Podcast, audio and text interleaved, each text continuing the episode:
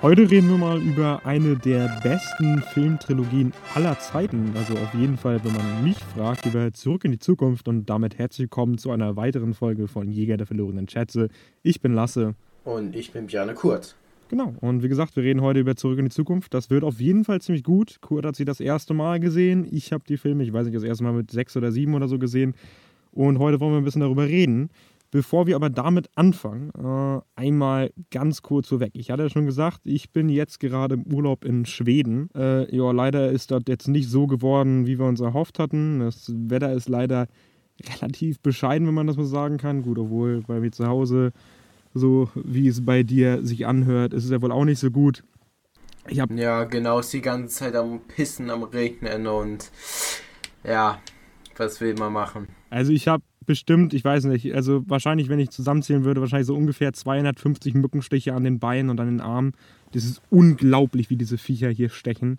Äh, ich habe 30 Stunden lang geangelt und keinen einzigen Fisch gefangen. Aber man muss dazu sagen, man soll ja auch nicht zu deprimierend sein. Trotzdem sieht es natürlich extrem schön aus. Sowieso kann man wohl einfach sagen, Skandinavien ist einfach einer meiner Lieblingsorte auf der Welt, egal ob Schweden, Norwegen, Dänemark. Die Landschaften sind einfach wunderschön.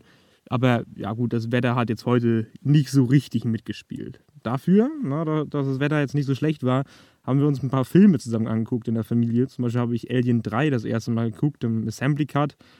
Und ja, ja, ich sag mal so, der Film hat ja jetzt auch nicht unbedingt gute Kritiken bekommen, aber naja, ne, mm, nicht allzu gut. Ne? Also ich meine dafür, dass man äh, die anderen Filme von David Fincher wie Seven oder Fight Club oder sonst was kennt, äh, ja, da ist der Film vielleicht nicht so gut gewesen.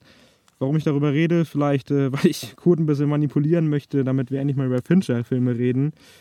Aber äh, ob ich das jetzt mit Alien ja, 3 geschafft habe, ich weiß mal, ja nicht. Muss mal schauen. Ich bin mir nicht so sicher, ob mir Alien so gut gefällt oder auch ähm, Fight Club oder Seven. Aber ähm, ja, mal schauen, ob dass eventuell die nächsten Wochen mal was wird.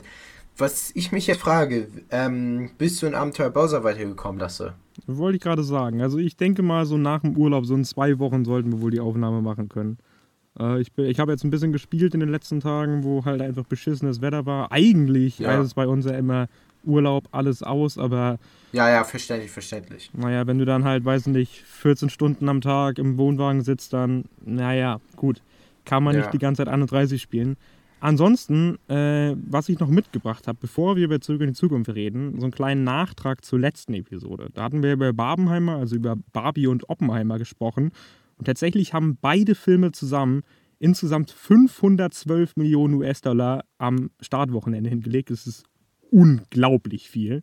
Barbie waren 337 ja. Millionen und Oppenheimer 175 Millionen. Mittlerweile liegen die Filme bei Oppenheimer so ungefähr 400 Millionen und Barbie 774 Millionen. Das ist wirklich so geisteskrank. Und ich habe auch auf Twitter gelesen, dass, naja, eigentlich heißt es ja mittlerweile X, aber ich nenne es weiter Twitter. Ähm, auf Twitter habe ich gelesen, dass ähm, angeblich Barbie der Film ist, der am schnellsten die 1 Million ähm, äh, Bewertungen auf Letterbox bekommen hat. Und das finde ich schon geisteskrank. Ja, genau. Weil dieser Film, ich habe auch von Leuten aus meiner, ich sag mal, Online-Bubble gehört, dass der Film nicht ganz so gut sein soll für die. Ähm, aber ich finde, Barbie ist einfach ein wunderbarer Film und deswegen finde ich zu Recht so schnell direkt eine, Minu eine Million Watches. Genau, ja. Also vielleicht sollte man dazu sagen, eine Million Watches sind bei Letterbox schon wirklich nicht so wenig. Das haben nur ein paar Filme.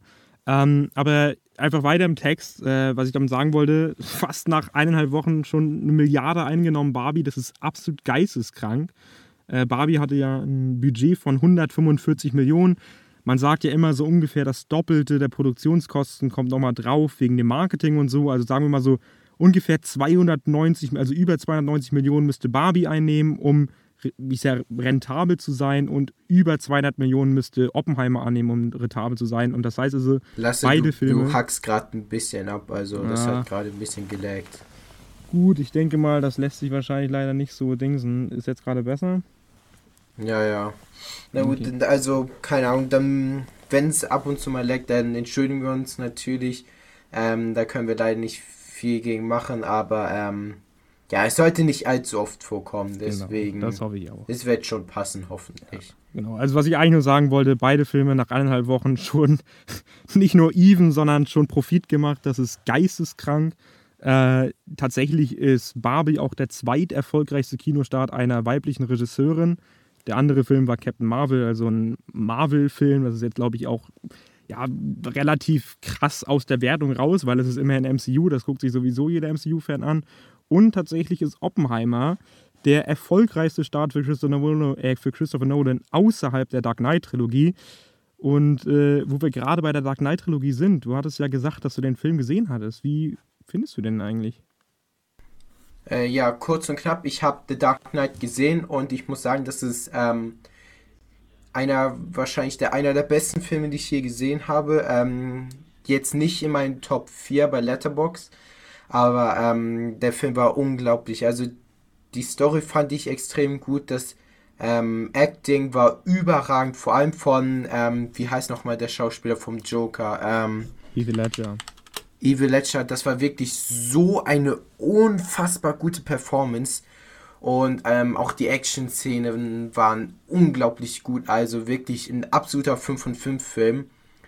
Ähm, und ich finde, du hast ja auf Letterbox den ähm, paar Kritikpunkte aufgeschrieben zu dem Film.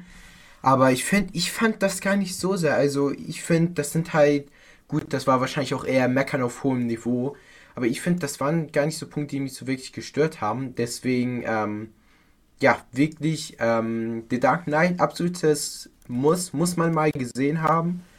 Einer der besten Filme, die ich je gesehen habe und wahrscheinlich der beste Superheldenfilm, den ich je gesehen habe.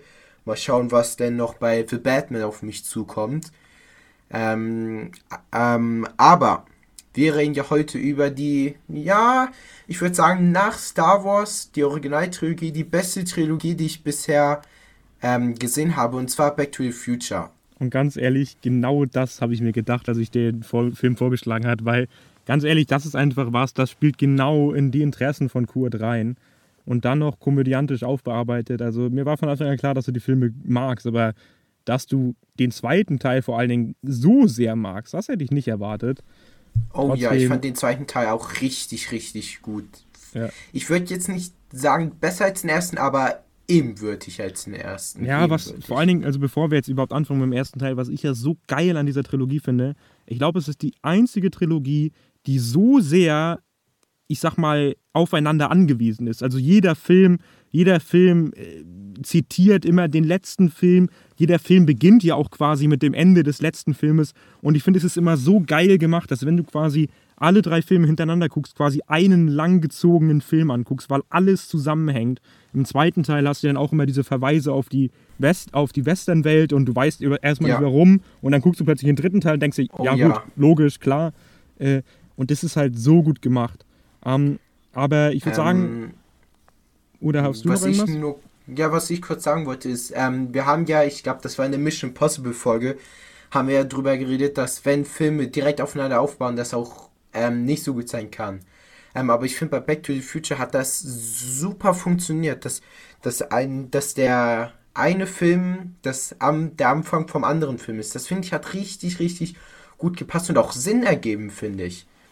Ja, ähm, vor allen Dingen, also das Ding ist ja, das sind ja trotzdem abgeschlossene Filme. Weißt du, gut, Teil 2 ja, genau. und 3 vielleicht nicht so, wie es bei Teil 1 ja, ist, aber Teil genau. 1 ist ja, ich meine, das, was wir am Ende sehen, diesen Cliffhanger, das ist eigentlich nur so ein Joke gewesen. Man wollte nie einen zweiten Teil machen und der Film ist ja in so in sich einfach kohärent auserzählt.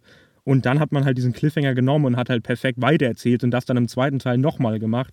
Aber darauf kommen wir später nochmal zu sprechen. Aber sehe ich genauso wie du äh, da, das ja, das kann man denen überhaupt nicht anlasten.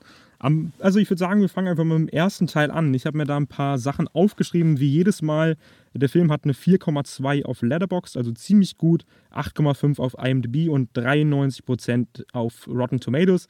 Und ich habe dem Film tatsächlich 5 Sterne gegeben. Und tatsächlich ist der Film in meiner Best-of-Liste auf Letterboxd, glaube ich, sogar auf dem fünften Platz. Also ich finde den Film richtig geil. Ähm, der Film ist zwar von Robert Zemeckis gedreht, ich finde aber, man merkt extrem krass, dass der von Spielberg produziert wurde. Denn ich finde, dieser Film fängt diese Spielbergische Magie einfach unglaublich gut ein. Also hätte ich nicht gewusst, dass der von Zemeckis ist, hätte ich wahrscheinlich immer noch gedacht, dass das ein Spielberg-Film ist, weil der Film fühlt sich halt einfach genauso an, als ob das der Regisseur gedreht hätte, der Indiana Jones oder Jurassic Park gedreht hat. Ähm, und genau das macht diesen Film auch so super geil. Ähm, und bevor du mit der Story anfängst und deine ersten Eindrücke erzählst, habe ich tatsächlich auch nochmal einen Fun-Fact, den ich einfach extrem gut finde. Denn die Rechte der Filme liegen bei Zemeckis und Bob Gale, also bei den beiden Schöpfern quasi des Franchises. Und beide haben bestätigt, dass während ihres gesamten Lebens kein weiterer Zurück in die Zukunft Film mehr gedreht wird. Also weder Reboot noch Spin-off noch vierter Teil oder sonst was. Und das in der Zeit, wo jedes Franchise ausgegraben wird. Ich meine, na, Dial of Destiny, Indiana Jones 5 mit einem 80-jährigen Harrison Ford zum Beispiel. Absolut. Das ist nicht selbstverständlich und wirklich ziemlich cool. Und das macht mich auch so glücklich. Ähm, ich muss sagen, bevor ich mal mit der Story anfange, ich muss sagen, ich werde gerade richtig glücklich, dass wir über diese Trilogie reden, weil ich hatte wirklich einfach Spaß beim Zu, also beim Zuschauen, beim Schauen dieser Trilogie, weil ich irgendwie, das war genau das, was mir gefallen hat. Aber Back to the Future 1 erschien im Jahr 1985 und der Film spielt auch im Jahr 1985.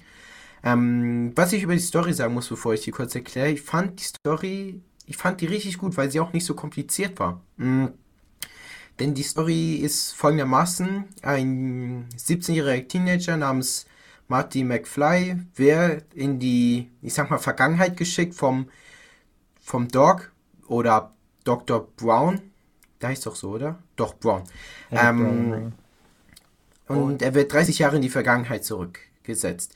Ins Jahr 1955 in eine Zeit, wo er noch nicht mal geboren war und wo er seine beiden Eltern trifft, die offensichtlich noch Teenager sind. Und er verändert da die Geschichte. Und zwar rettet er seinen Vater vor einem, ich sag mal, Autounfall. Ähm, das führt aber dazu, dass er von einem Auto angefahren wird und denn sich seine Mutter, also die Mutter von McFly, sich in ihn verliebt. Und Martin muss dann im Laufe des Films versuchen, dass seine Mutter sich wieder in seinen Vater verliebt und dass er überhaupt erst in die Zukunft zurückreisen kann. Deswegen der Name Back to the Future. Und ich muss sagen, der Film hat einfach, ich weiß nicht, der hat mir einfach gefallen. Ich könnte jetzt keine direkte Szene so nennen, die mir gefallen hat, aber ich fand einfach, der Film war nicht so kompliziert aufgebaut wie in Oppenheimer oder nicht so actionreich wie in ähm, Mission Impossible. Das war einfach ein Film, den man super nebenbei schauen konnte. Der war nicht kompliziert oder so. Die Story war sinnvoll und logisch nachvollziehbar. Und ich muss auch sagen, dass das einfach, ich, ich, ich weiß nicht, es gibt einfach keine Szene, die ich direkt nennen kann, weil mich einfach, weil das Gesamtpaket des Films hat mir einfach sehr gut gefallen. Diese schöne, ähm, interessante Story. Hm, man muss zwar sagen, das Thema Zeitreisen, ja gut, das wird ein bisschen, ich sag mal, wie soll man es sagen, auf die Schippe genommen. Es wird auf jeden Fall nicht so richtig ernst genommen, weil, ähm, ja, darum geht es auch nicht um den Film, dass das Thema Zeitreisen ähm, physikalisch oder auch ähm, chemisch gesehen hundertprozentig richtig erklärt wird. Ähm, aber wie gesagt, darum geht es in dem Film nicht. Dieser Film ist im Endeffekt immer noch eine Komödie. Ähm, und ich muss sagen, ich habe jetzt bei dem Film mir nicht die ganze Zeit ein Ast abgelacht, aber ich hatte die ganze Zeit so ein dickes Grinsen auf dem Gesicht, einfach weil die Jokes teilweise so, so unvorhersehbar waren und dann einfach so man erstmal, als man nochmal im Kopf den Joke durchgegangen ist, der erst so richtig ähm, realisiert hat. Na gut, vielleicht bin ich auch einfach ein kleines Kind und habe die Jokes nicht gecheckt. Es kann ja auch sein. Ja, ich werde mit meinem Ersteindruck erstmal durch. Jetzt kannst du mit den ganzen Fakten und Hintergrundwissen kommen. Ja, ich habe diesmal nicht so viele Fakten und Hintergrundwissen rausgesucht, weil ich im Urlaub bin. Aber also ich denke mal, naja, einfach anfangen. Ganz ehrlich, ich bin extrem froh, dass dir den Film so gefallen hat. Wie gesagt, der ist extrem, also er ist mir wirklich extrem wichtig. Wie gesagt, wahrscheinlich mein fünftliebster Film überhaupt. Ähm, ich bin tatsächlich auch mit solchen Filmen groß geworden. Also Star Wars, Indiana Jones. Ich bin nicht so mit diesen Filmen der 2000ern aufgewachsen, wie viele ja äh, in meinem Alter. Ich meine, ist ja logisch, wir kommen ja aus diesem äh, Zeitalter, sag ich mal. Ähm, viele in meinem Alter sind ja auch ganz ohne Filme oder fast ohne Filme aufgewachsen. Ich meine, da bist du ja ein gutes Beispiel. Ähm, Aber wir hatten damals noch lange VHS-Kassetten, die sich mein Vater irgendwann mal als Jugendlicher und Erwachsener und so zusammengekauft hat. Und da gab es eben nur solche Filme, Ghostbusters, Jurassic Park oder Back to the Future. Und dieser Film hat einfach bis heute noch so einen riesen Platz in meinem Herzen. Ich habe den so hundertmal oft gesehen. Ich, ich liebe diesen Film. Damals als Kind hat mich die Anfangsszene extrem verstört, wo Dr. Brown einfach plötzlich erschossen wird von den, von den Liebern da. Oh ja, das, das muss ich auch nochmal sagen. Ähm, tatsächlich, das war nicht das allererste Mal, dass ich den Film gesehen habe. Ich habe den Film schon mal ähm, vor fünf, sechs Jahren gesehen. Ähm, die ersten zehn Minuten aber nur, weil als denn Professor Braun erschossen worden ist, war mir der Film zu brutal und ich habe den ausgemacht. ähm, das war tatsächlich, ich, hab, ich kannte die ersten zehn Minuten bereits, doch irgendwie hat mir der beim ersten Mal nicht gefallen, der Film. Ich weiß auch nicht. Ja, da war ich als Kind auch extrem verstört, als ich das gesehen habe. Äh, aber im Endeffekt genau die richtige Entscheidung, weil wenn Dr. Brown am Anfang nicht stirbt und zusammen mit Marty in die Vergangenheit reist, dann passiert das ja alles gar nicht erst. Dann hat man Plutonium mit, dann würde Dr. Brown ihm sowieso an die Hand nehmen, würde ihm sagen, ey, ganz ehrlich, lass deine Eltern in Ruhe, denn da passiert nichts Gutes. Und dann ist der Film nach 15 Minuten vorbei. Und dadurch hast du halt erst diesen Aufhänger. Ich meine, erstmal muss Martin natürlich, ich meine, also die Geschichte ist, er muss, er, er, er geht in die Vergangenheit und er muss erstmal überhaupt einen Weg finden, aus der Vergangenheit wieder in die Zukunft zu kommen. Und dafür muss er ja den alten, äh, den jungen Dr. Brown finden und mit ihm diesen Plan mit dem Blitz machen. Dann muss er dafür sorgen, dass sich die Mutter wieder in seinen Vater verliebt, damit er und seine Brüder überhaupt, ich sag mal, leben, lebensfähig sind oder seine Geschwister. Und dann muss er ja auch noch zurück in die Zukunft, weil er ja noch Dr. Brown retten möchte. Also da steckt ja so viel drin, was, äh, was Marty da in diesem Film leisten muss. Und das fand ich einfach immer extrem großartig. Also man muss sowieso einfach sagen, die Gags in diesem Film sind einfach durch die Bank perfekt. Ich meine, ich hatte ja schon im Barbie-Talk letzte Woche gesagt, dass ich eigentlich nur bei Zurück in die Zukunft so oft lache und ja, genauso ist es eben einfach. Zum Beispiel die Szene, in der Marty Johnny B. Good spielt, am Ende hier bei dem Tiefseetauchen-Fest da und dann am Ende über die Bühne kriecht und die und die Sachen zerstört und sonst was. Das ist ja schon hilarious. Und dann gibt es auch noch diese Szene, wo Marvin seinen Cousin Chuck Berry anruft und ihm das Lied zeigt. Und Chuck Berry ist der Sänger des Songs, also von Johnny B. Good. Und der hat den Song eben im Jahr 1955 geschrieben und dann erst im Jahr, ich glaube 1958 oder so Halt's gesungen oder Maul, so. Der, das ist ja geil. Also es gibt halt immer so viele Referenzen auch auf die Popkultur, so viele Referenzen auf, auf die damalige Zeit und es ist, es ist immer so geil, weil du lachst als Kind schon, aber als Erwachsener, wenn du vielleicht so ein bisschen mehr Ahnung hast, dann hast du plötzlich wieder den Gag und den Gag, den du als Kind gar nicht verstanden hast und das ist so gut, welchen Gag ich ja auch immer noch so hardcore liebe ist, hier, sein Vater hat ja einfach viel zu viel Angst. Man muss sowieso sagen, sein Vater ist grandios gespielt in diesem Film. Ähm, oh ja, die, das Acting war teilweise auch richtig geil. Ja, es ist viel zu gut. Äh, aber George hat halt Angst, äh, die Mutter, also, oder hier, äh, ja, die Mutter von Marty anzusprechen, ne?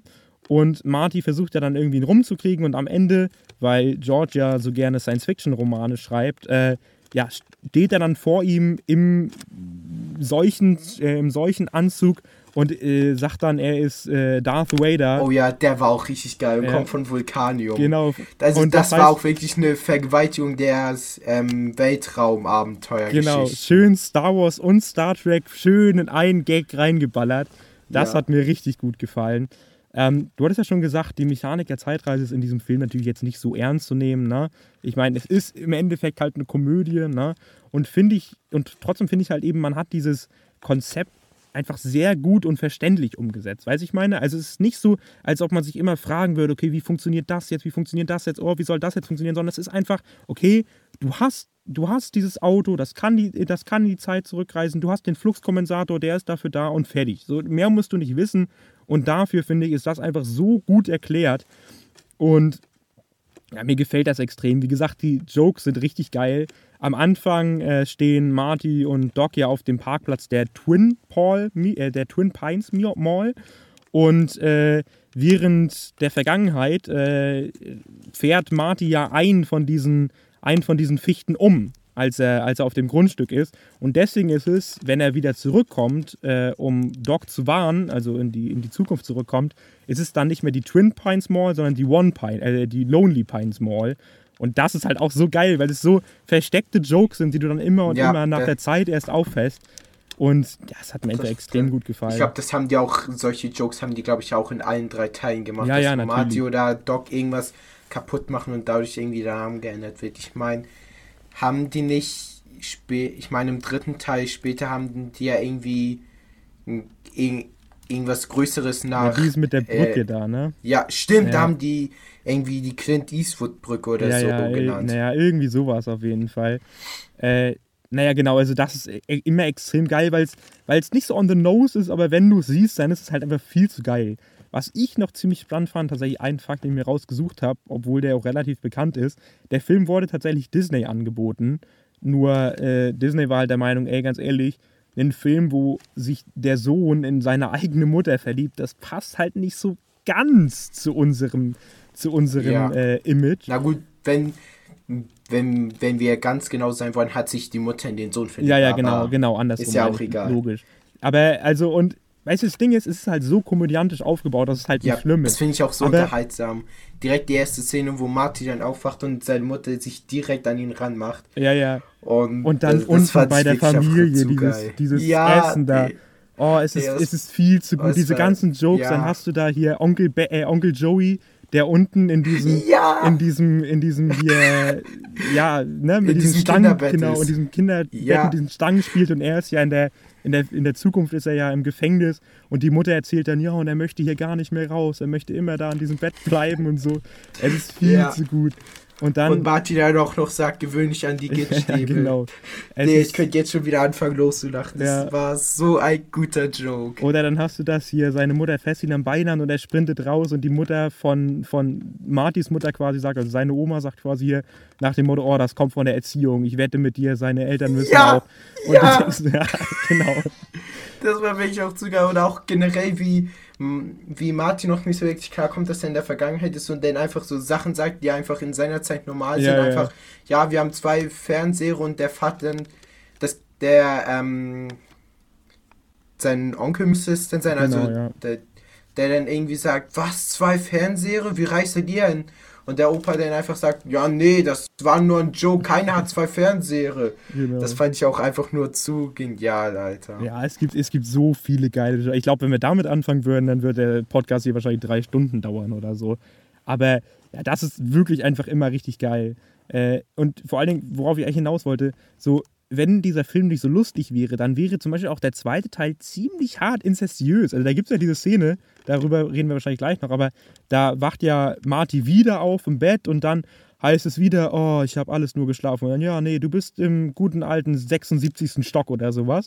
Und dann wacht er auf und dann sieht er die gemachten Brüste von seiner Mutter und guckt direkt darauf und sagt, äh, das ist irgendwie groß geworden. So, also, weißt du, so als ob die inzestiösen Vibes noch nicht zu groß wären in diesem Franchise. Ja. Naja. Ganz genau. Gut, äh, also, ja, das wollte ich eigentlich nur sagen. Und dann einfach, ich meine, das muss man, glaube ich, gesagt haben, der Soundtrack des Films ist einfach extrem geil. Also nicht nur die Songs an sich. Oh ja. Sowas wie oh, Power ja. of Love zum Beispiel. Vor ja, allen Dingen, oh, war der gut. Power of Love ist ja tatsächlich von Huey Lewis gesungen. Und am Anfang gibt es ja diese Szene, wo Marty, äh, wo Marty und seine Band vorspielen und dann werden die abgelehnt, weil die zu laut sind, ne? Ja. Und der Typ, der das quasi sagt, ist der Sänger von dem Lied, also ist Huey Lewis. Weil Ach, der. Das ist halt schon wieder so ein geiles Easter ja, Egg. Weil der meinte halt ganz ehrlich, es gibt halt einen Grund, aus dem niemals eine Band abgelehnt werden würde. Und das ist halt, weil sie zu laut ist, weil das macht halt ja. null Sinn einfach. Naja, auf jeden Fall, das fand ich ganz lustig. Und dann der Soundtrack an sich von Alan Silvestri ist halt viel zu geil. Also die Titelmelodie. Ja, das Main-Theme ist, ist einfach halt, zu genial. Also, ich meine, das höre ich mir immer noch. Das höre ich mir immer noch ja. wirklich oft, oft, oft, oft, oft an. Also ich glaube, das spielt, Richtig. das spielt mit Indiana Jones und Star Wars und solchen, solchen Soundtracks absolut in einer Liga. Ich ja, ist ja, das ist halt sowas, so, der gehört einfach zur Filmgeschichte, dieser Soundtrack. Der ist einfach legendär. Vor allen Dingen kennt ihn ja auch jeder. Ich meine, du musst ja. den Film nicht gesehen haben. Du, du, du, genau, das, das ist einfach so ein, wie Star Wars oder auch Indiana Jones, wie du gerade sagtest, den, das hat man einfach schon mal gehört. Ja. Man, weil, man verbindet es vielleicht noch nicht direkt damit, aber jeder hat diesen Soundtrack schon mal gehört und jeder weiß ungefähr, was damit gemeint ist. Ja, absolut. Und das also, ist, ich, einfach so bezeichnend für den Film, weil vielleicht hat nicht jeder Back to the Future gesehen, aber jeder hat ja zumindest schon mal was davon gehört. Ja. Oh, ja. Genau, ja. Also, ähm, wir reden ja eigentlich immer nicht so viel über die Story, ne? Aber vielleicht einfach um den, um, ich sag mal, den Sprung zum zweiten Teil zu schaffen. Am Ende schafft Marty das natürlich, er bringt äh, seine Mutter und seinen Vater wieder zurück. Die schaffen das mit dem Blitz quasi, kommt Marty wieder zurück in die Zukunft, wieder zurück nach 1985 und äh, ja, trifft dann wieder seine Freundin und dann kommt Doc Brown eben mit seinem DeLorean ange, angerast und sagt hier, oh, wir müssen wieder, wir müssen zurück in die Zukunft, ja, wir müssen euren Kindern helfen. Und dann hier der geile, hier, äh, ja, wir müssten hier irgendwie nochmal ein bisschen zurücksetzen, weil auf der Straße schaffen wir das niemals.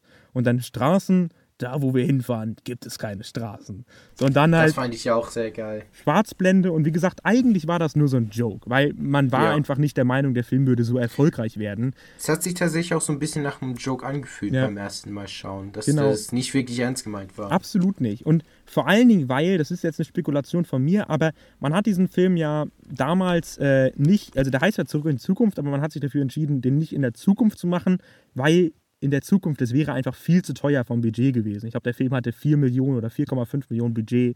Und deswegen hat man halt gesagt, okay, man geht in die Vergangenheit. Und der Joke am Ende, der wäre natürlich in dem Zusammenhang, wäre der einfach sinnlos, weil man eben nie gedacht hätte, man hätte so viel Budget für den nächsten Film. Aber genauso sollte es kommen. Der Film war der erfolgreichste Film des Jahres 1985. Und so hat man den zweiten Film gedreht, Zurück in die Zukunft 2, den ich auch über alles liebe. Aber bevor wir damit anfangen, erstmal die Eckdaten. Der Film hat eine 3,8 auf Letterboxd, eine 7,8 auf IMDb und tatsächlich nur 63% auf Rotten Tomatoes. Ich weiß gar nicht warum.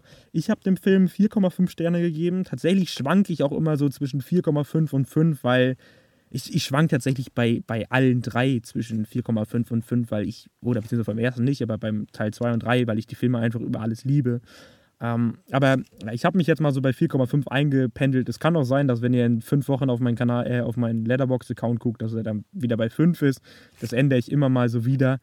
Ähm, und wie gesagt, man hat eben diesen, diesen Cliffhanger genommen, und weil man eben gar nicht vorhatte, den zweiten Teil zu drehen und man jetzt eben die Chance hatte, oder beziehungsweise fast schon so das Studio gesagt hat, ey, ganz ehrlich, dreht auf jeden Fall den zweiten Teil, ja, hat man sich gedacht, okay, wenn dann, dann wollen wir eben eine kohärente Trilogie haben. Und deswegen hat man tatsächlich, wie zum Beispiel bei der, bei der Herr der Ringe-Trilogie, hat man tatsächlich Teil 2 und 3 back-to-back, also hintereinander weggedreht. Und ich finde, das sieht man auch, weil es so unglaublich viele, so unglaublich viele Verweise im zweiten Teil schon auf die Story vom dritten Teil gibt. Und am Ende gibt es ja eben auch diesen Cliffhanger mit, äh, mit Doc Brown. Aber bevor wir darüber reden, ähm, erstmal natürlich wieder dein Ersteindruck und äh, ja, so ein bisschen von der Story einfach. Ja, die Story kurz und knapp. Ähm, am Ende des ersten Films muss ja Marty zusammen mit Doc und ähm, seiner Freundin Jennifer in die Zukunft reisen, um sich um die Kinder der beiden zu kümmern, weil der Sohn ist das, glaube ich, der lässt sich zu irgendeinem, auf jeden Fall zu irgendwas Blödem ein und landet dafür im Knast und die drei müssen das halt verhindern, beziehungsweise die zwei, weil direkt am Anfang, wo sie in der Zukunft landen, wird Jennifer irgendwie, ich sag mal, betäubt.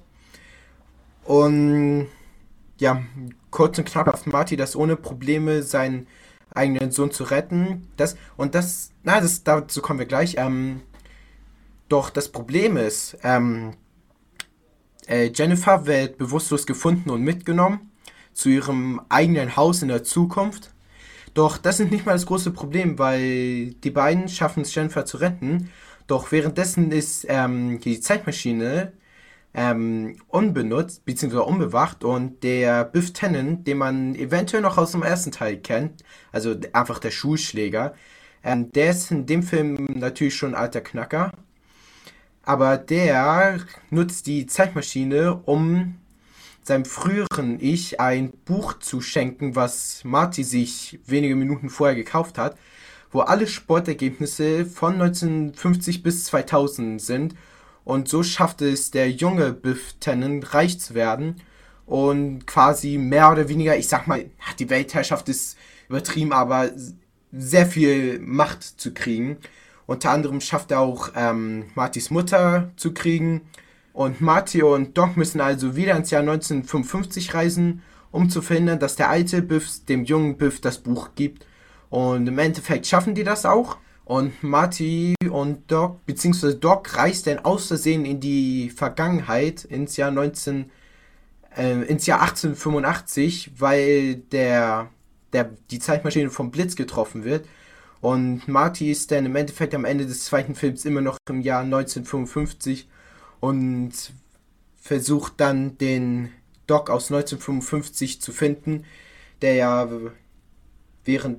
Nee, den Rest kannst du rausschneiden. Einfach nur, er versucht den Ja, Doc aber ich kann ja, ich kann ja gleich da anschließen, weil ich finde diese Szene so fucking hilarious wo ja, ja. Der, der Doc Brown aus 1955 hat gerade wieder Marty zurückgeschickt in die Zukunft. Ja, das war auch wirklich und funny. Dann, und dann, er, er, kann es erst nicht glauben, läuft auf diese, auf diese Feuerspuren zu, freut ja. sich und dann dreht er sich zur Kamera um und man sieht im Hintergrund den anderen Marty wieder rüberlaufen und es ist viel zu geil, Alter. Ich fand sowieso die ganze Zeit geil ähm, im zweiten Teil, wie man die ganze Zeit wieder kurz Szenen aus dem ersten Film gesehen hat, weil es ja parallel spielt und ich hätte es cool gefunden, hätte man im ersten Film so kurz knappe Andeutungen gesehen.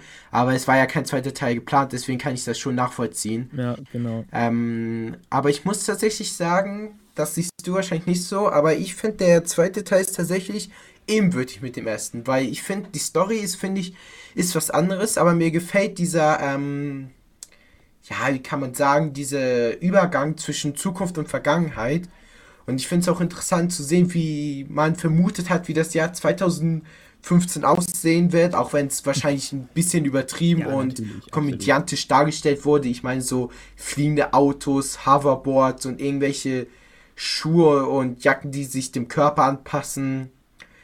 Also, das ist natürlich ein bisschen übertrieben dargestellt, aber finde ich trotzdem sehr witzig und sehr, sehr gelungen. Ähm, ja, tatsächlich einige kritisieren den ja, weil da ja so ein paar kleine Logikfehler sind, wegen Biffs Zeitreise. Ähm, ich habe das jetzt nicht genau erkannt bzw. gesehen. Bitte erklär du mir und den Zuschauern mal, warum die, der Film jetzt in Anführungsstrichen nur 3,8 hat und allgemein schlechter bewertet wird als der erste Teil. Mm, ja, ich, ich, also erstmal liegt es natürlich daran, es ist wieder genau das gleiche wie bei Jurassic Park 2 zum Beispiel. Wenn du halt an so einen erfolgreichen und vor allen Dingen Standalone-Film anschließt, dann ist es meistens ein bisschen schwächer. Also natürlich nicht immer, aber meistens ist es ein bisschen schwächer. In dem Fall eben auch. Natürlich, der zweite Teil ist viel, viel, viel, viel, viel mehr auf das Komödiantische rausgelegt als der erste Teil noch. Also der erste Teil ist ja schon, ist ja schon wirklich an manchen Stellen slapstick und lustig, aber der zweite Teil nimmt sich ja wirklich an manchen Stellen überhaupt ja, nicht mehr an. Das habe ich auch tatsächlich gemerkt, dass, der, dass da deutlich mehr Witze waren ähm, als im ersten Teil. Und ich fand, die Witze waren teilweise auch, ja, die fand ich an einigen Ecken und Enden auch ein bisschen besser als im ersten Film. Ja, das finde ich auch. Also es ist ja zum Beispiel auch so, dass äh, sowohl der Sohn als auch die Tochter von Marty McFly werden ja von Michael J. Fox, also vom Darsteller von Marty McFly gespielt. Ja, das fand ich auch cool. Das ist mir auch tatsächlich aufgefallen. So, ja, mir, fällt auch, mir fallen auch Sachen auf. Ja, stark. Also ich meine, das bei, beim Sohn, okay, das ist logisch, aber bei der Tochter, das sieht so saudämlich aus, wie da so ein Michael J. Fox, auch ohne Schminke oder sonst was, nur mit so einer Perücke eine Frau spielen soll. Das ist so dumm. Aber an sich finde ich den Film, ich, ich finde auch, der Film hat auch ein paar, ein paar harte Themen. Also zum Beispiel der Vater von Marty ist ja gestorben und deswegen äh, heiratet Biff ja dann die Mutter von Marty. Und dann kommt ja raus, dass Biff eigentlich den Vater von Marty getötet hat in der Vergangenheit, was ja schon, ich sag mal, ich sag mal ein krasser Storybeat ist. Ähm, ja, das fand ich auch krass. Eine kleine Anmerkung, ich dachte erst, dass ähm, Marty, der äh, der Sohn von Biff ist in dieser Zeitlinie, ähm, aber das ähm, ja, hat sich dann relativ schnell herausgestellt. Also spätestens als ich erfahren habe, dass ähm, Biff seinen Vater getötet hat, hab, ist mir dann aufgefallen, ah, okay, ist doch nicht so. Ja, also ich glaube, man sollte sowieso sagen, Biff haben wir jetzt im ersten Teil komplett vergessen zu erzählen. Der Typ, also der Typ ist im ersten Teil extrem, äh, extrem lustig, trotzdem an manchen Stellen ja. extrem übergriffig. Also ich meine, am Ende versucht er ja fast die Mutter von, die Mutter ja, zu vergewaltigen ja, davon. Also, naja, versuchen er, er, er, er versucht ja. Er macht es. Ja, gut, er, er ist nicht direkt zum Abschluss gekommen, nee, genau, weil seine aber, Mutter sich gewehrt aber hat, aber er, es ja, genau, genau. er, hätte es gemacht, hätte er die Chance. dazu bekommen. Aber ich muss sagen, ich fand Biff ist ein ganz lustiger Charakter im ersten Teil, aber ich finde, der ist nicht wirklich storyrelevant im ersten Teil. Im Gegensatz zum zweiten, dass der ja wirklich aktiv eine Story-Person, doch im ersten Teil ist der, finde ich, mehr so eine Hauptnebenfigur, aber die jetzt keinen richtigen Einfluss auf die Story hat. Ja, aber im ersten Teil ist er eben ein bisschen dafür da, um quasi die Entwicklung von Martys Vater zu zeigen. Weil am Anfang des ja, Films. Ja, das ist ja, ist, das ist ja klar. Das will ich gar nicht abstreiten. Genau, ja. Am Anfang des Films ist der Martys Vater so, ich sag mal, der Schwachkopf und Biff kommandiert ihn herum und er arbeitet auch für Biff und am Ende ist es dann genau andersrum. Biff ist so ein bisschen heruntergekommen, sieht absolut hässlich gut. Er sieht die ganze Zeit nicht so gut aus, aber sieht absolut hässlich aus und äh, arbeitet dann für Martys Vater, der äh, Autor geworden ist.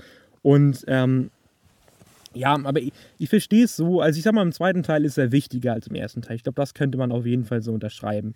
Ich, ich muss sagen, wie gesagt, ich liebe den zweiten Teil. Die Zukunftsfantasien sind zum Teil so geil, weil es so, so, so eine Mischung aus komplett outdated, ja. so richtig alten Computern zum Beispiel ja. ist Richtig. Und, und dann halt so richtig geilen Idee, wie zum Beispiel fliegende Autos oder das Hoverboard. Ich meine, ja. wer wollte als das Kind kein Hoverboard geil. haben? Ich meine, stell dir vor, du könntest mit dem Hoverboard rumfahren. Wie krass wird das denn bitte? Oder so ein Killerboard, womit du so über Wasser fahren ja. Hat Marty, also Marty hat das, äh, hat er das Hoverboard eigentlich mit in 1885 mitgenommen? Ja, siehst du doch am Ende. Hat, hat, hat er es denn auch am Ende des dritten Teils noch in 1985 oder hat er das irgendwie da gelassen? Naja, ich denke mal, er wird das in der Zeitmaschine gelassen haben, weil 1985 yes. kann er sehr schlecht benutzen. Stimmt auch, ist eigentlich auch nicht so wichtig. Ähm, aber was ich sagen wollte, ich finde, ähm, man, der Anfang in Back to Future 1 und 2, bei, also nach der ersten Zeitreise, ich finde das geil, dass der relativ ähnlich ist. Also, mhm. dass Marty halt erst in das Café geht, dann angemacht wird und dann irgendwie naja, das fängt ja schon wieder flüchten an. muss. Also, es ist ja, er, er wacht auf und denkt, alles wäre ein Traum und hört dann ja. die Stimme seiner Mutter und, äh, und äh, ja, dann ist plötzlich alles, äh, ja, verdammte Scheiße. Ach nee, du meinst am Anfang in der Zukunft. Nee, nee, ich meine ja. Ähm, du meinst, wo er in die Zukunft reist. Ja, ja, gut, das verstehe ich. Er geht ins Café ja, und dann wird er da verfolgt. Wird dann angemacht und, genau, und dann ja, Wird der, wird, fliegt der Schläger auf die Fresse. Ich meine, ähm, das, ist, das ist ja schon auch so, aber er ist ja erst bei seiner Mutter, äh, nachdem er angefallen wurde. Und es ist ja, ja erst nach der also die nehmen sich ja, Café-Szene. Ja, die nehmen sich ja sehr viele Storybeats. Ich meine, zum Beispiel im zweiten ja. Teil äh, kommt ja auch wieder die Oh, Scheiße! Und dann fährt er halt in Scheiße rein äh, Szene. Ja. Ja. Die wird ja auch immer wieder äh, ge, ja, geretaked, ich sag mal so. Hat er, ist ja sogar im dritten Teil, genau, ja. glaube ich, geretaked worden. Ja, ähm, aber das ist auch immer so eine Szene, die wird da einfach immer wieder genommen. Ähm, Genau wie du schon meintest, das eben. Oder eben dieses, wo er aufwacht und plötzlich sieht er seine Mutter und dann ist es doch nicht seine Mutter, weil im, am, im ersten Teil ist es seine jüngere Mutter, im zweiten Teil ist es die Frau von Biff und im dritten Teil ist es halt eine Verwandte. Äh, und ja, es ist, es, ist, es ist wirklich einfach immer nur hammergeil gemacht, wie, wie man sich so, wie man sich so, ich sag mal, so ein paar Sachen aus dem ersten Teil klaut und die trotzdem aber irgendwie, also nicht schlechter macht, nicht besser macht, aber einfach anders macht, einfach lustig macht. Und das ist ja, im Endeffekt auch in Ordnung. Ähm, ich glaube, ähm,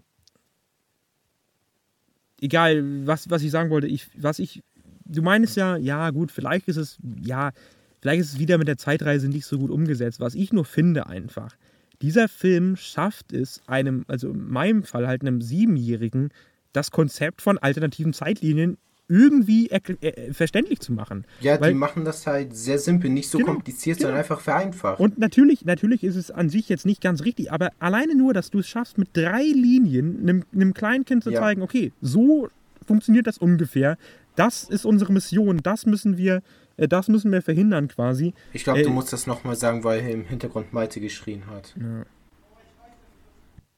Ja, ich finde einfach, äh, wie man es schafft in diesem Film, das Konzept von alternativen Zeitlinien einzuführen. Das finde ich einfach extrem super. Mit drei Strichen an der Tafel.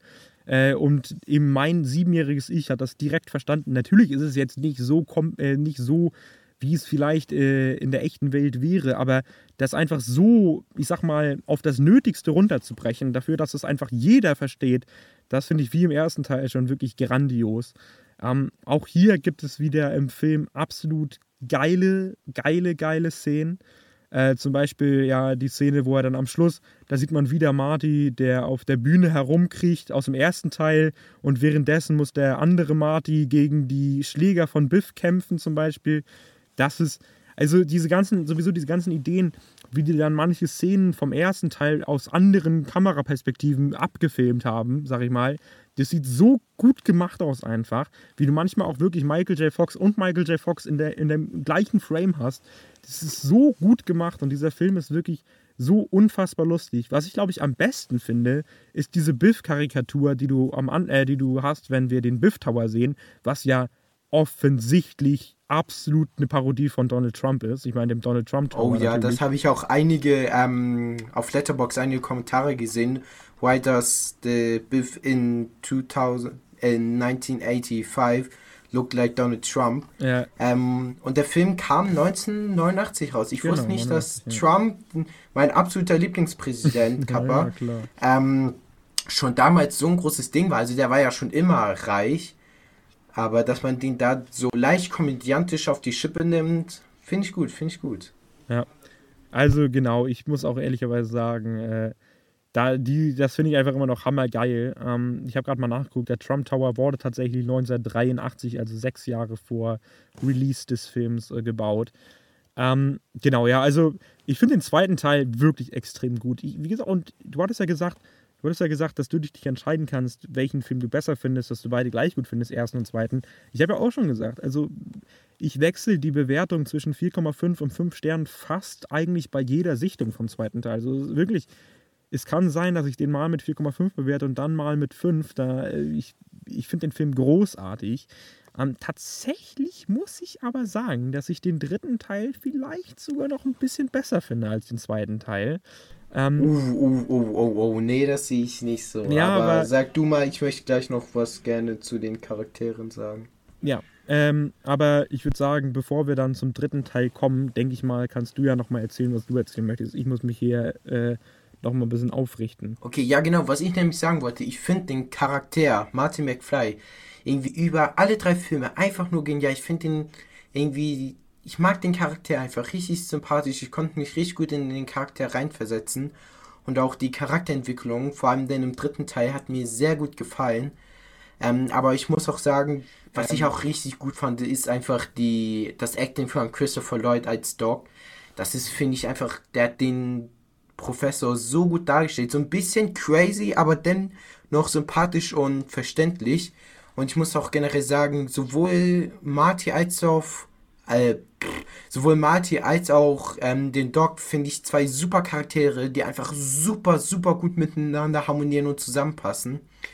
Ähm, ich würde jetzt gerne noch was zum dritten Teil sagen, aber das kommt ja gleich. Ähm, einfach die Beziehung zwischen den beiden, das hat so ein bisschen was, als ob irgendwie Doc so der vergessene Opi von Marty wäre. Ist einfach eine sehr schöne Beziehung, die auch ein sehr schönes Ende findet, aber darauf können wir jetzt drauf zukommen oder hast du noch was zum zweiten Teil zu sagen? Tatsächlich ist mir noch was eingefallen, weil ein großer okay. Kritikpunkt am zweiten Teil ist ja, also im zweiten Teil und auch im dritten Teil spielt ja besonders bei Marty dieser Character Trait, äh, ich sag mal, eine große Rolle, dass wenn man ihn äh, ein, ein äh, ein, äh, wie soll man das jetzt sagen, ein feiges Nüsschen, nee, wie sagt man das denn noch, wie man, äh, wenn man ihn feige ja, nennt, weich, feige Sau. Feigen, feige Sau, genau. Weichei, so. Feiges Nüsschen, ich habe einfach gerade vor kurzem den Spongebob-Film geguckt, deswegen ist mir das im Kopf geblieben. Ähm, nein, aber wenn man ihn zum Beispiel feige Sau oder einfach feige nennt, dann ja, ich sag mal, wirft Marty alles über Bord und muss eben beweisen, dass er nicht feige ist. Und das gibt es so im ersten Teil nicht. Darauf bezieht sich aber der zweite und der dritte Teil extrem. Also viele Situationen im zweiten und im dritten Teil wären lösbar, wenn äh, Marty diesen Character Trait nicht hat. Weil aber dieser Character Trait an sich einfach so perfekt zu dieser Figur passt, hat mich das nie gestört. Also überhaupt nicht. Ich, ich, ich habe tatsächlich auch nie wirklich, ge, ich habe wirklich nie wirklich gemerkt, dass es im erst Teil gar nicht so ist. Äh, erst als ich das gelesen habe. Ähm, und bei mich das nie gestört hat, weil ich einfach finde, dieser Character Trait, der passt perfekt zu diesem, zu diesem netten, freundlichen, aber ja doch irgendwie auch auch sehr von sich selbst überzeugten und irgendwie ja auch, äh, ich sag mal, sehr Angst davor habend, irgendwie zu scheiternden Jungen. Deswegen fand ich immer, das passt perfekt zu ihm. Ähm, und was ich noch ganz lustig fand, ist dir bei Jennifer im zweiten und im dritten Teil eigentlich irgendwas aufgefallen? Mm, boah, ich habe den Film erst einmal gesehen, vielleicht beim zweiten Mal sehen, aber was meinst du? Das ist eine andere Schauspielerin. War im, im zweiten und dritten ist das eine andere Ja, Schauspielerin. im ersten Teil ist es eine andere Schauspielerin als im zweiten und dritten Teil. Tatsächlich haben die die Schauspielerin ge, äh, gewechselt.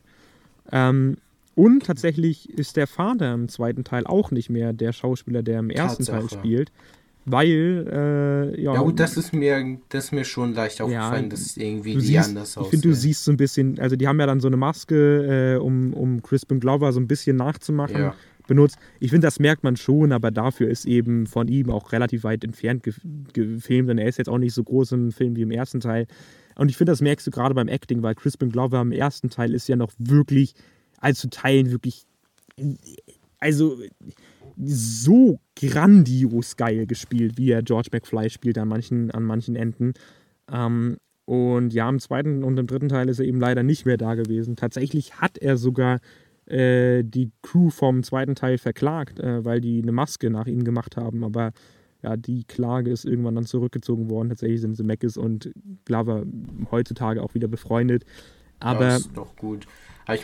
Ich sagen, ich finde das gar nicht so schlimm, dass Crispin ähm, nicht, Mac, also George in den anderen beiden Teilen oder im zweiten Teil, im dritten Teil kommt er ja gar nicht vor. Weil ich finde, der spielt jetzt im zweiten Teil nicht so wirklich eine relevante Rolle wie jetzt im ersten Teil. Ja. Der kommt ja, glaube ich, nur ein paar Mal vor und das auch nicht wirklich lange. Deswegen finde ich das gar nicht so schlimm, dass man jetzt den Schauspieler gewechselt hat. Ähm, Naja, vor allen Dingen ist seine Geschichte halt komplett auserzählt gewesen im ersten Teil. Also da hättest du halt Ja, ganz noch genau. mehr erzählen können. Ich finde, das merkt man auch immer so. Das merkt man auch immer. Im dritten Teil sind ja dann seine beiden Eltern nicht mehr drin, weil im zweiten Teil ist seine Geschichte von seiner Mutter auserzählt worden. Und äh, ja, deswegen finde ich das auch überhaupt nicht schlimm im Endeffekt. Ähm, aber ich würde sagen, wir kommen zum dritten Teil. Na, na, na, na, na, na. Eine, kleine, eine Kleinigkeit würde Ja, ich gerne noch zum zweiten Teil absolut. sagen. Weil ich fand einfach, ähm, ich weiß nicht, ob ich das schon gesagt habe, aber ich fand einfach, dass der Humor diesmal nicht so versteckt war wie im ersten Teil. Weil du hast ja gerade schon gesagt, die ganzen Anspielungen und Jokes, die habe ich alle nicht wirklich verstanden beim ersten Mal sehen. Und ich finde beim zweiten Mal, da waren die Jokes ein bisschen offensichtlicher. Zum Beispiel, wenn Doc sagt, dann habe ich mehr Zeit, mich interessanteren Dingen zu widmen und die wichtigsten Dinge des Universums herauszufinden. Zum Beispiel Frauen. Das sind einfach offensichtliche Jokes. Oder wenn Doc irgendwie sagt, er hat eine Verjüngung, Verjüngungsmaske gehabt oder so und dann das abnimmt und da genau das gleiche Gesicht da ist. Oder wenn zum Beispiel Doc sagt, Marty, du sollst dich besser nicht so offensichtlich und auffällig kleiden und Marty dann einfach die offensichtlichsten und was und wie kann man sagen, auffällig, genau, auffälligsten Klamotten.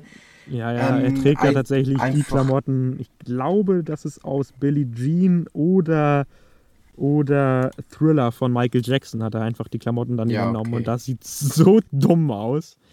Ja, und das sind einfach so, das fand ich schön, weil da konnte ich dann auch mal wirklich lachen. Im ersten Film, da hatte ich die ganze Zeit so ein Schmunzeln auf dem Gesicht, aber ich, ich habe nicht wirklich herzhaft gelacht und das fand ich am zweiten Teil vielleicht dann auch nochmal ein Punkt, warum ich den ein bisschen mehr mag, weil er einfach von den Witzen her einfach simpler und einfacher gestalteter ist. Das ist halt noch so eine Sache, die ich ähm, zum zweiten Teil. Naja, obwohl im ersten Teil die ganzen wollte. Jokes zu Plutonium oder sonst was, die sind Ja, auch geil. klar. Wo du am Anfang diesen Fernseher hast, wo dann hier zeigt, oh, hier Plutonium wurde geklaut.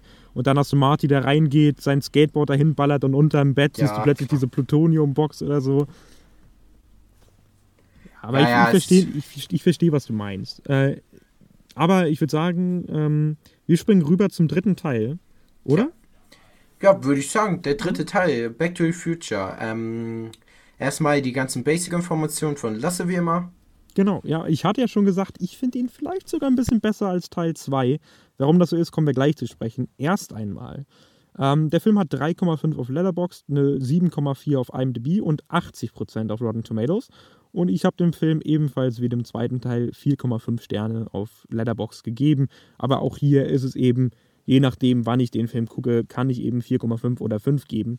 Ähm, ich glaube, man kann so an sich sagen, der Film ist ich sag mal, auf, auf einer objektiven Sicht her nicht besser als der zweite. Da ich dich absolut.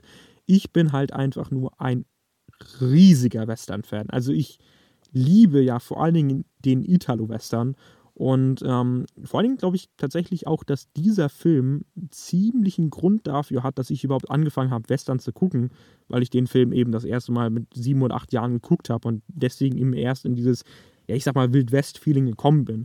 Es gibt ja auch einige Jokes, die ich am Anfang gar nicht so richtig verstanden habe, wie zum Beispiel, der nennt sich ja Clint Eastwood. Ich meine, Clint Eastwood ist ja der äh, Star in der Dollar-Trilogie von Sergio Leone. Es gibt ja diese Szene, wo er angeschossen wird immer wieder und hat er diese, diese Brustplatte, äh, die ihn schützt. Das ist ja einfach äh, aus, dem, aus dem Film äh, für eine Handvoll Dollar geklaut, eben von äh, Sergio Leone mit Clint Eastwood. Und diese ganzen Jokes auf diese ganzen Jokes auf, auf das Western-Genre, auf die Italo-Western, auf Sergio Leone, auf Clint Eastwood, die liebe ich halt so krass. Und dann noch dieses Setting im Wilden Westen, obwohl es halt immer alles trotzdem nicht so richtig ernst Wilder Westen ist. Wie es, wie es halt im zweiten Teil nicht so richtig ernst Zukunft ist, ist es halt auch im, im dritten Teil nicht so richtig, nicht richtig harter Wilder Westen. Wieso, es ist nicht Wilder Westen, es ist einfach der, der, der Westen damals, so sagen wir mal so. Und trotzdem ich liebe den Film eben genau deswegen. Ich glaube, wie gesagt, der Film hat mich wahrscheinlich ans, ans Western-Genre herangeführt, hat äh, da, dazu geführt, dass ich eben meine Liebe dafür entwickelt habe. Und dafür bin ich dem Film unendlich dankbar. Und diese ganzen Jokes, die eben auf so viele meiner Lieblingsreihen abzählen, äh, ja, über die kann ich bis heute einfach immer noch herzhaft lachen. Ähm, ja, ähm, kurz und knapp die Story, die ist wirklich ähm, also die Story ist einfach, ähm, am Anfang ist halt äh, Marty immer noch im Jahr 1955 und am Ende des zweiten Films hat er den Brief von Doc bekommen, dass er in der Vergangenheit ist, also im Jahr 1885. Und Doc sagt einfach zu Marty, er soll in die Zukunft ins Jahr 1985 reisen. Ähm, mit Hilfe vom Doc neun, aus 19 äh, 55 schafft er auch die Zeitmaschine in Gang zu kriegen. Allerdings währenddessen ähm, sieht ähm, Marty den Grabstein von Doc aus 1985, äh, aus 1885 meine ich natürlich. Ähm, und dann reist Marty auch in die Vergangenheit zurück, ins Jahr 1885, um Doc zu retten. Und doch währenddessen Marty mit Doc so ein bisschen durch den Wilden Westen wandert, verliebt Doc sich in eine Frau aus dem Wilden Westen und Marty, naja, ihm wird so mal wieder sein Temperament zum Verhängnis und er fängt eine, ich sag mal, Schießerei mit einem, äh, mit, mit wem war das? Ich hab die. Das war doch wieder einer von den Tennen da. Ja, stimmt, das war der Vorfahr von Tennen. Jedenfalls ähm, fängt er dann mit, einem der Vorfahren von Biff ähm, eine Schießerei an, beziehungsweise eine geplante Schießerei. Ihr kennt ein Duell, genau, ihr kennt doch aus dem Wilden Westen diese Duelle. Und am Ende reist halt nur Marty in die Vergangenheit. Oh Gott, was ist denn heute los? er reist in die Zukunft, in seine Gegenwart, ins Jahr 85, 1985 reist er. Und Doc bleibt einfach mit seiner Geliebten im Wilden Westen. Und ich, auch wenn man das eher am Ende sagt, möchte ich es jetzt direkt sagen. Und zwar, ähm, ich finde das Ende dieser ganzen Trilogie und des dritten Films, ich finde das so verdammt genial. Und das ist dann, finde ich, einer der besten Filmendings, die ich bisher gesehen habe. Wie Biff denn, nee, wie denn Dog in der Vergangenheit bleibt und dann man denkt, er bleibt da dann auch für immer und da kommt dann nichts mehr von ihm und Marty dann in der Zukunft und einfach dann wieder mit seiner geliebten Jennifer vereint ist und er dann einfach seine Lektion aus dem Wilden Westen gelernt hat und sich dann nicht zum Autorennen provozieren lässt und er dann an, und er dann nicht mehr in der Zukunft gefeuert wird. Das finde ich einfach so genial und das ist dann einfach das perfekte Ende für Marty. Und wie die dann am Ende nochmal auf den Schienen sind, wo dann die Zeitmaschine zerstört wurde und dann nochmal der Doc vorbeikommt mit seiner Familie. Das finde ich einfach ein super schönes Ende, dass dann sowohl die Geschichte von Marty als auch von Doc vollendet ist. Und der Joke am Ende, wo Doc dann sagt, was, was für, ich war schon in der Zukunft.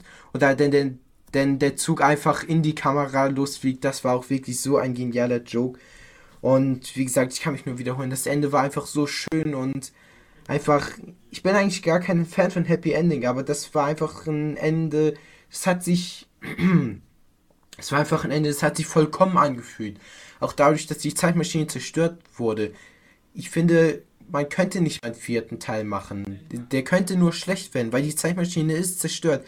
Der Dog ist in der Vergangenheit und es gibt keine Zeitmaschine mehr. Und es gibt auch keinen mehr, der die Zeitmaschine bauen könnte. Und deswegen ist das Ende des dritten Teils einfach perfekt, weil alles beendet ist. Jede Story ist beendet, jeder Charakter hat sein verdientes Ende bekommen. Und ich mache jetzt meine Sprechpause und lass dich reden, weil ich finde, da kann ich gleich noch drauf zurückkommen, aber ich finde, der Film ist. Ich habe dem Film nur 4,0 auf Letterbox gegeben. Ich finde, der Film ist nicht besser als der zweite, finde ich. Ähm, soll ich jetzt direkt darauf eingehen oder willst du erstmal was sagen? Ja, ich würde jetzt einfach nur ganz kurz einmal dazu was sagen, denn ich sehe das absolut genauso. Also natürlich, es ja, gibt natürlich schön. noch eine, eine, Zeitmaschine, ich meine, ne, den, den Zug, den hat er angesprochen, aber... Ja, ja, gut, aber mit, die hat ja Doc, er eben, hat genau. die ja nicht. Marcy könnte gar nicht genau, in die Vergangenheit und das ist eben das Ding. Reisen. Also Doc Brown und, sind wir mal ganz ehrlich, auch Marty McFly sind eben durch diese drei Filme äh, so bewusst mit dieser Power, die es für diese Maschinen gibt, dass sie sie nie irgendjemandem anderen veran ja, äh, anvertrauen würden. Das finde ich auch sehr schön. Das ist auch sehr schön in, schon im zweiten Teil vorgerufen, dass Doc ja die Maschine direkt zerstören genau. wollte, nachdem die wieder in der Gegenwart waren in 1985. Das fand ich auch sehr schön, dass den beiden bewusst ist, wie mächtig diese Maschine ist. Ja, Genau, aber ich sehe es genauso. Ich finde auch, dass das Ende ist einfach, ist einfach perfekt, weil ja, Happy Endings fühlen sich manchmal so ein bisschen hingequetscht an. Ich, ich denke da immer zum Beispiel an The Dark Knight Rises. Das Ende gefällt mir gar nicht. Da kommen wir bestimmt auch noch irgendwann drauf zu sprechen, wenn wir die drei Filme besprechen.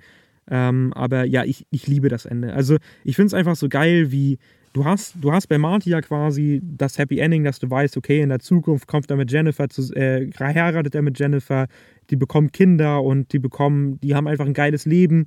Ähm, und im dritten Teil hast du dann eben noch, noch Doc Brown, der das ganze Leben alleine verbracht hat. Irgendwann ist Marty dann dazugekommen als ein Freund, doch sein ganzes Leben hat er dafür gebraucht, quasi, um diese Zeitmaschine zu bauen. Nur um dann irgendwann zu merken, okay, die Zeitmaschine ist eben nichts, was man einfach einsetzen sollte. Und doch ist es eben die Zeitmaschine, die am Ende dann, ich sag mal, sein Glück besiegelt. Denn ohne die Zeitmaschine hätte er seine Frau ja niemals kennengelernt. Ohne die Zeitmaschine wäre er natürlich niemals 100 Jahre in die Vergangenheit gekommen.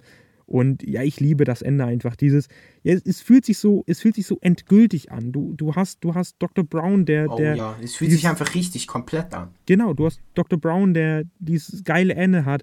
Du hast ja auch im zweiten Teil diese Szene, wo er sagt, äh, jetzt kann ich mich auf Frauen konzentrieren und weißt, das hast du halt. Es ist halt genau das. Er hat sein ganzes Leben nur dieser Zeitmaschine gewidmet. Und durch diese Zeitmaschine hat er tatsächlich auch geschafft, ich sag mal, sein eigenes Leben aufzubauen. Und das finde ich einfach super schön, dass er eben auch Kinder hat, dass Einstein immer noch da ist. Äh, dann hast du, dann hast du Marty und Jennifer, die eben in der Zukunft ein gutes Leben haben. Du hast George und die Mutter, die eben in der, ich sag mal, in 1985 ein schönes Leben haben.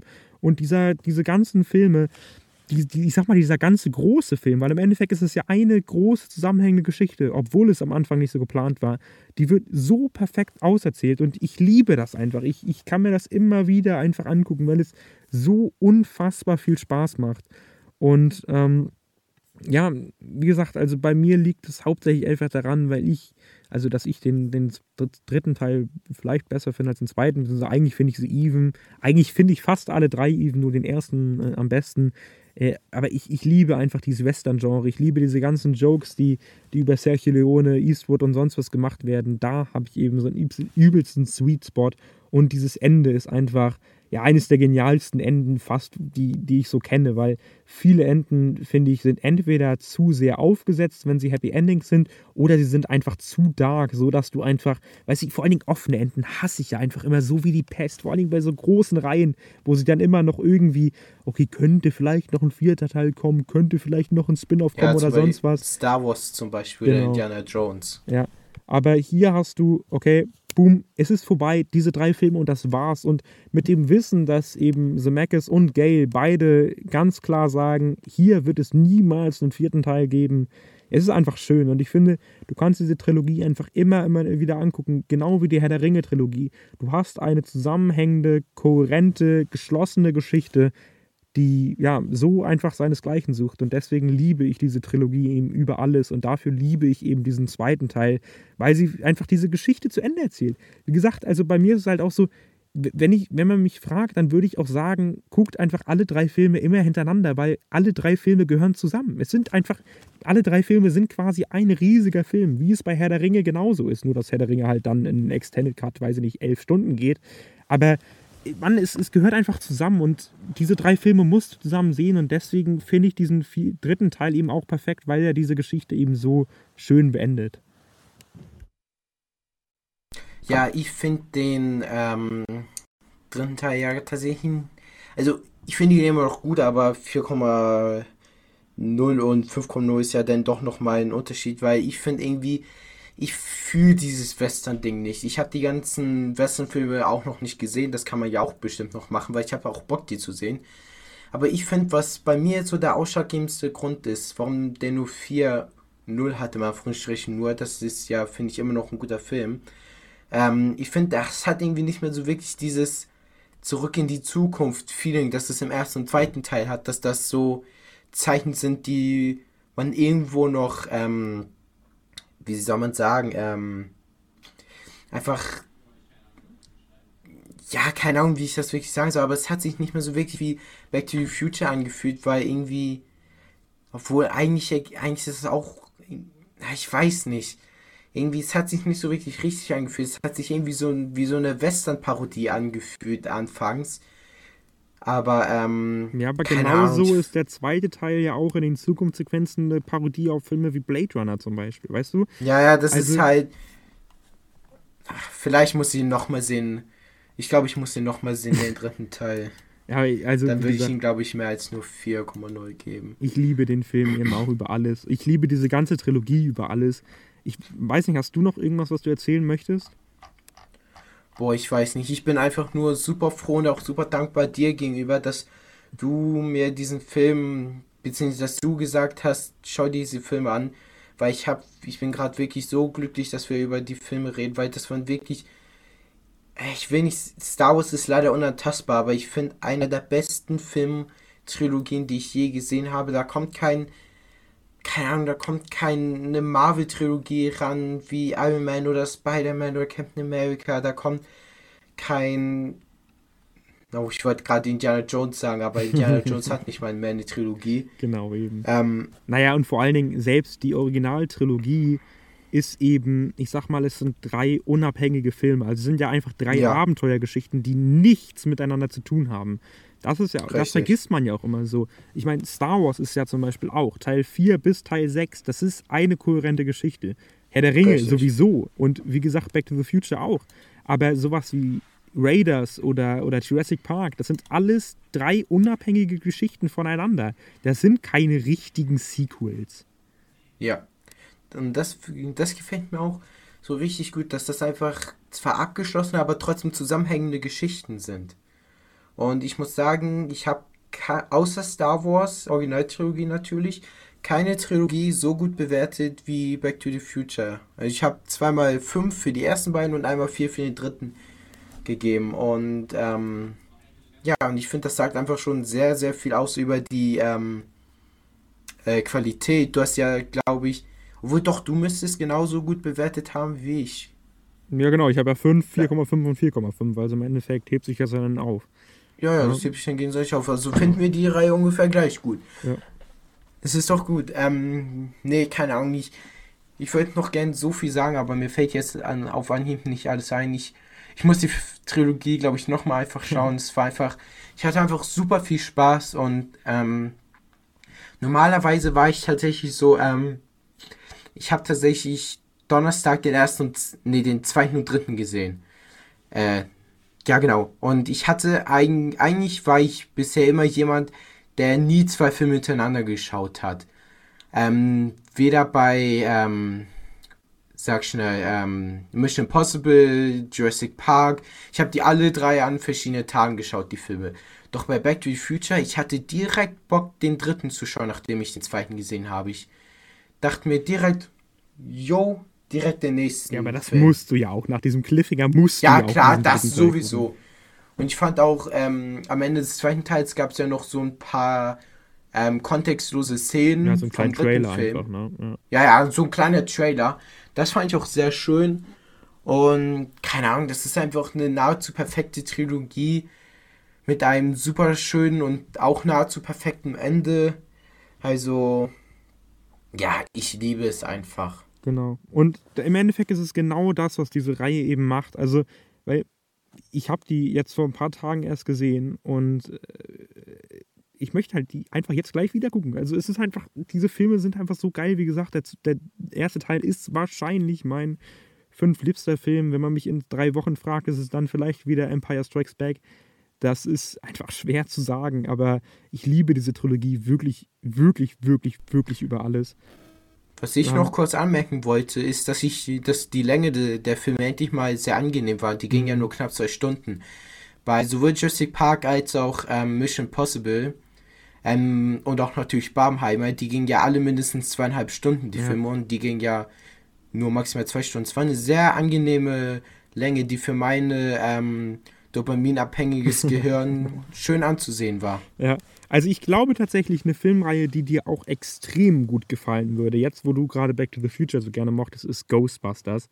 Ich glaube, Ghostbusters 1 bis 2, das könntest du auch richtig gut finden. Ich liebe die beiden Filme auch. Ja, wirklich. ja, hast du schon mal gesagt, dass ich mir die anschauen soll. Doch irgendwie bei Ghostbusters habe ich irgendwie nicht so wirklich die Motivation, wie bei ähm, Back to the Future die anzuschauen, weil irgendwie, irgendwie catcht die Reihe mich vom Hören nicht. Ich, wenn ich das jetzt höre, sage ich, also klar, wenn jemand jetzt sagt, beim Filmamt, lass den Film schauen, dann würde ich jetzt nicht sagen, nee, kein Bock, aber wenn mir jetzt die Möglichkeit geben würde zwischen, keine Ahnung, äh, Back to the Future, ähm, äh, Ghostbusters und, keine Ahnung, irgendein Actionfilm, dann, keine Ahnung, würde ich halt eher am wenigsten zu Ghostbusters greifen. Ich Keine mein, Ahnung. Das ist bei mir ja auch so, aber ich, trotzdem mag ich Ghostbusters extrem gern, auch einen 5 von 5 Film.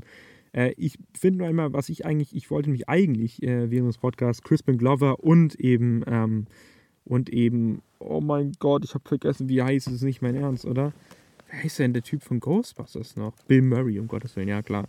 Äh, ich wollte eigentlich, weil Bill Murray und Crispin Glover, die kannst du so gut, so gut vergleichen in diesen beiden Filmen, weil die einfach so eine geile, dumme, ja, so geile Charaktere spielen, so unfassbar abdrehen beim Spielen.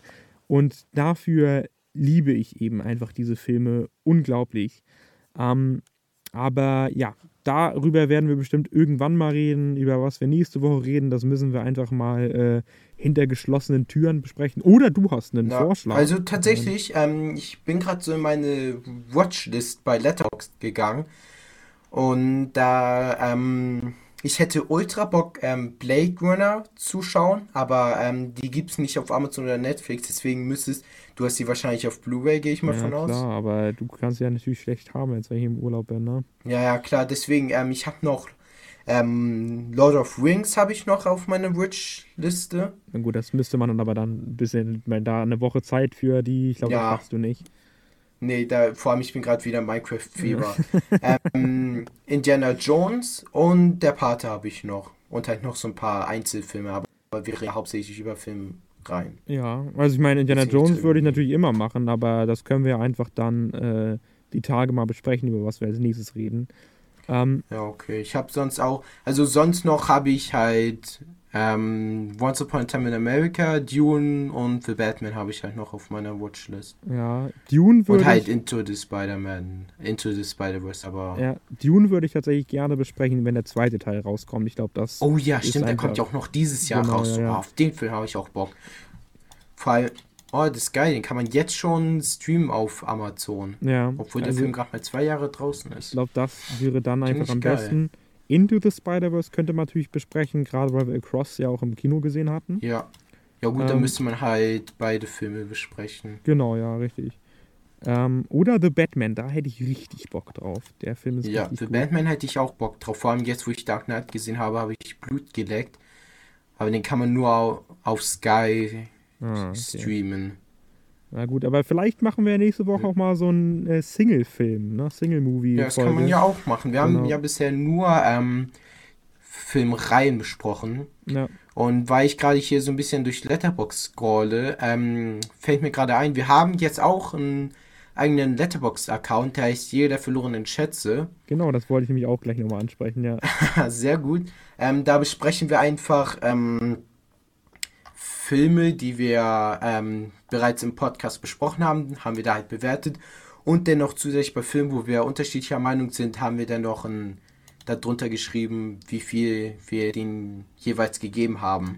Genau, ja. Und wenn ihr auf den äh, Jäger der verlorenen Schätze äh, Leatherbox-Account geht, dann könnt ihr auch bei den Followern gucken äh, und auf unsere beiden Accounts gehen, falls euch das interessiert. Ne?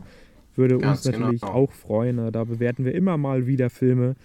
Ähm, genau, und bevor Ja, wir damit. Lasse auf jeden Fall deutlich aktiver als ich. Genau. Also ich, ich versuche mich weiter so in dieses Filmgenre reinzubegeben, aber ja, ich Ja, habe ich mein- aktuell, ich habe Letterboxd jetzt glaube ich, seit wann habe ich Letterboxd? Ich glaube seitdem ich Cross the Spider-Verse gesehen habe.